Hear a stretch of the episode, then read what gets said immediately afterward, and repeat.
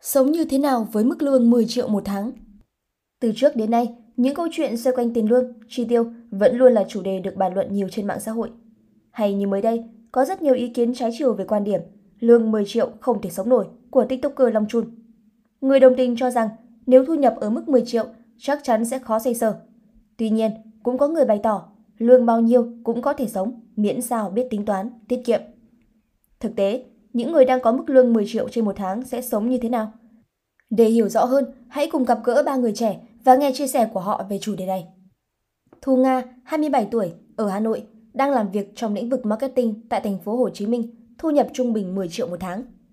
Trần Mạnh, 28 tuổi ở Hải Phòng, nhân viên truyền thông tại Hà Nội, mức lương từ 9 đến 10 triệu một tháng. Minh Thư, 27 tuổi, ở Hà Nội, nhân viên văn phòng, đã lập gia đình riêng, thu nhập hàng tháng là 10 triệu đồng. Chật vật sống với mức lương 10 triệu một tháng.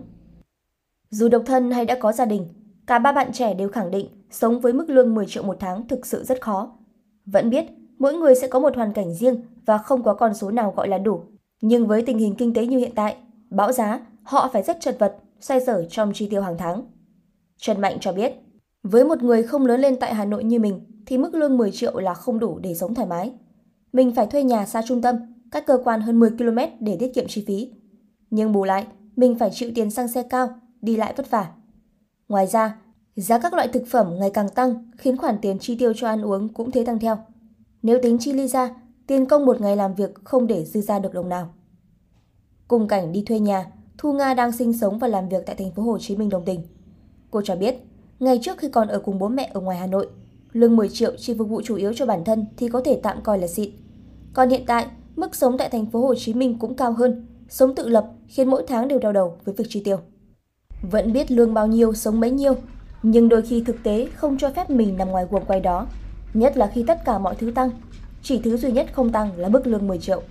Không ở cùng bố mẹ, mình tốn tiền thuê nhà, mình chọn ở ghép, nhưng mức chi phí bỏ ra hàng tháng cũng đã chiếm hơn 1 phần 3 tiền lương. Nói đủ thì không biết bao nhiêu là đủ, nhưng khó khăn thì chắc chắn là có. Thu Nga chia sẻ. Đang là những người sống một mình đã chật vật như vậy, với những người có gia đình riêng giống như Minh Thư, con phải tính toán chi ly hơn rất nhiều. Cô cho hay, mỗi tháng tiền học của con đã rơi vào khoảng 3 đến 4 triệu đồng. Các đồ dùng thiết yếu như bỉm, sữa, đồ ăn cho bé, dù tối giản đến đâu cũng phải ngót nghét 2 triệu một tháng. Mình may mắn hơn mọi người là nhà có sẵn, không mất chi phí thuê, nhưng điện nước sinh hoạt ba người rất tốn kém.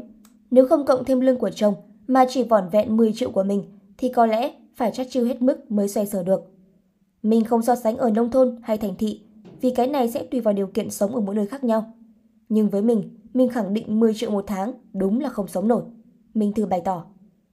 10 triệu một tháng nghe tưởng nhiều, nhưng Tết chẳng biếu được bố mẹ bao nhiêu. Thu Nga, Trần Mạnh và Minh Thư vẫn phải công nhận. Nếu nói mức lương 10 triệu một tháng là ít thì không chính xác, bởi với nhiều người, đây vẫn là con số để họ phấn đấu đạt được. Nhưng cũng không thể nói lương 10 triệu một tháng là dư giả, bởi sống còn chật vật, xoay sở tiết kiệm, cắt giảm đủ khoản phí mới gọi là tạm ổn. Do vậy, nếu không có thêm bất cứ khoản thu nhập nào khác ngoài lương, hẳn nhiều người sẽ chẳng thể để ra được đồng nào mỗi tháng. Hơn nữa, vào dịp lễ Tết, những người có mức lương 10 triệu sẽ có rất nhiều nỗi lo khác nhau. Trần Mạnh giải bày. Thực sự nếu không có những khoản thu nhập khác ngoài mức lương 10 triệu đồng, thì Tết nhất này buồn lắm. Khoản tiền dành cho việc sắm sửa hay quả cáp chắc chắn sẽ là gánh nặng rất lớn. Mỗi tháng, để có tiền gửi về quê phụ bố mẹ là mình đều phải đi làm thêm mới có được.